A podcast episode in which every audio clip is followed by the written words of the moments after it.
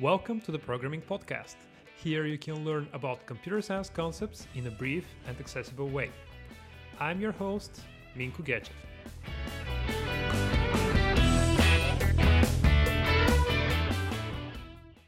Hello, everyone.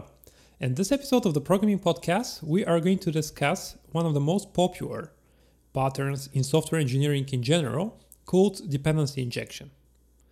By the end of this episode, I hope I'm going to show you how simple this pattern is and also how applicable it is across different paradigms. A lot of people associate dependency injection only with object oriented programming, but in fact, it is very usable across paradigms. It is very applicable in functional programming as well. So, in this show, I'm going to give you an overview how you can use it across paradigms what this pattern is, what are its advantages and disadvantages. Let us start with a very simple definition. So let's suppose that we have an abstraction and we can call this abstraction a client. This client does something. And in order to do this thing, it also delegates this its execution to other abstractions, which are its dependencies. So with dependency injection, Instead of asking the client to instantiate its dependencies by itself, we're passing them as parameters. And that's it. Imagine that I didn't mention the word class or object even a single time. Of course, in object oriented programming, uh, this abstraction is probably represented with a class. But in functional programming, we can represent this abstraction with a function. Let us first dig into dependency injection from the view of an object oriented developer. So, as I mentioned, this abstraction is a class there.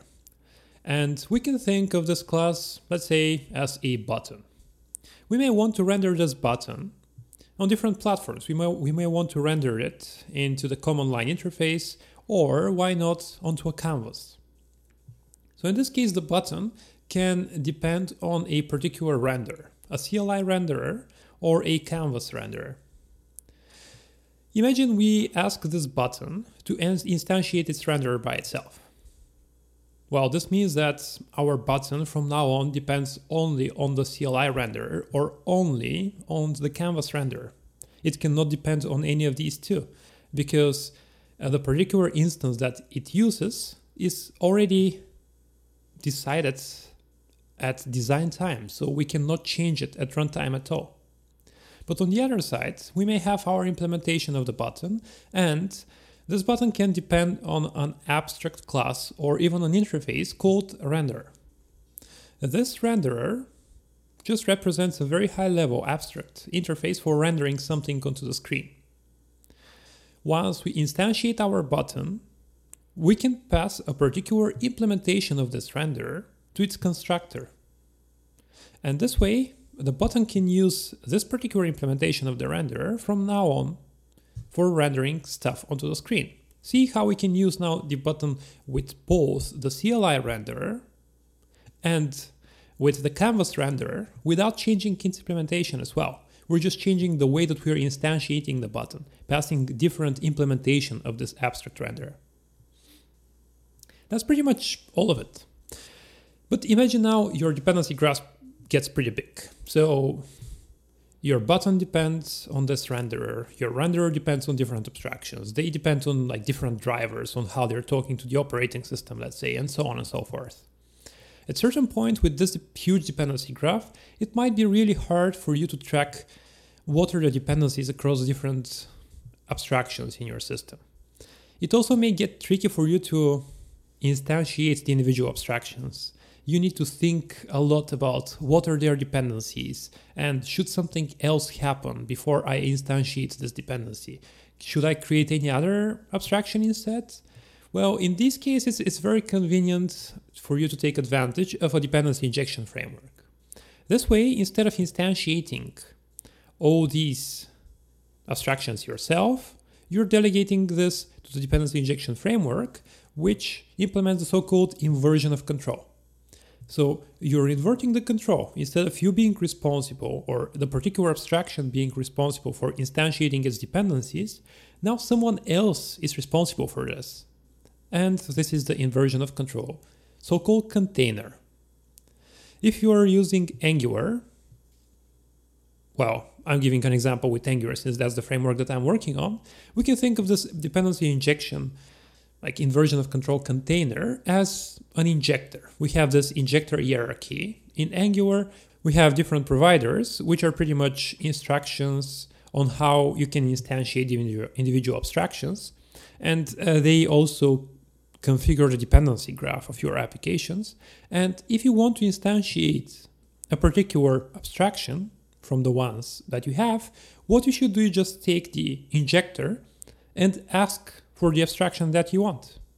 The injector is going to figure out what are all the dependencies of your particular abstraction, their transitive dependencies, and so on and so forth. It is going to instantiate them one by one, following their topological order, and finally you're going to get uh, the instance that you asked for. That's it. That's everything. Now let us look at dependency injection from the context of functional programming. Now, since we're talking only about functions and their arguments, our button now is going to be simply a function. Still, if we want to make it cross-platform button, we would have to pass the rendering function as an argument. And here it is. It is a high order function, a function that we can pass as an argument to our button.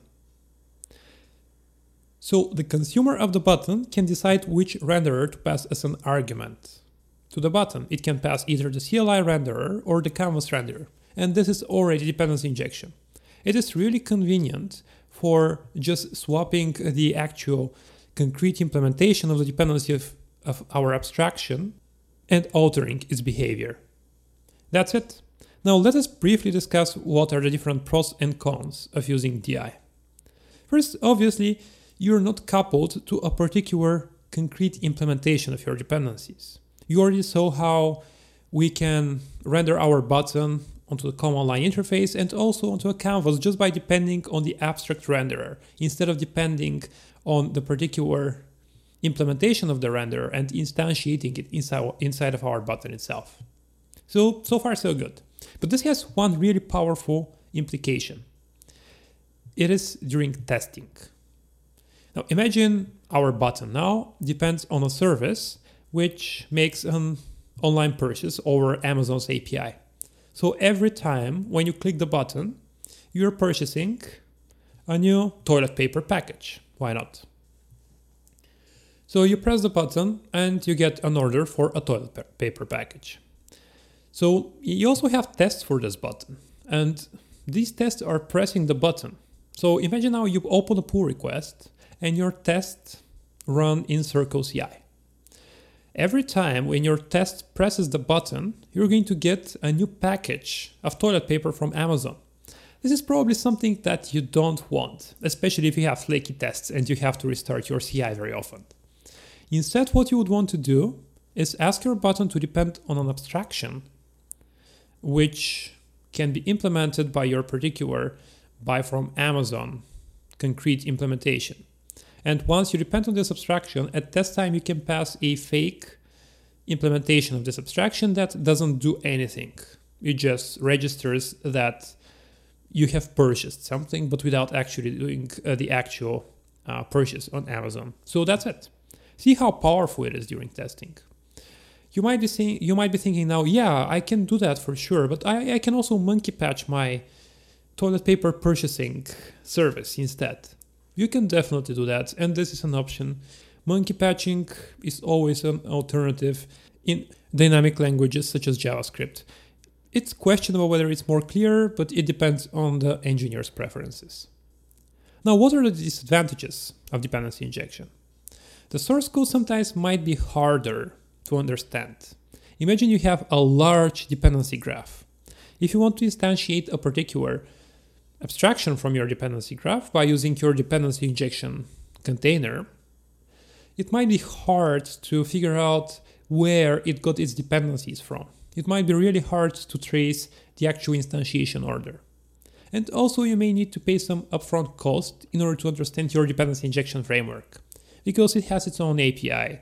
You're bringing some extra weight pretty much as you're bringing a third party software as part of your application that was pretty much everything I wanted to talk to you about today. I hope you enjoyed this episode about dependency injection, and until next time, bye bye. To learn about new episodes, you can follow me on Twitter at mgechev. The list of all resources and recordings is available at podcast.mgechev.com. Thanks for listening.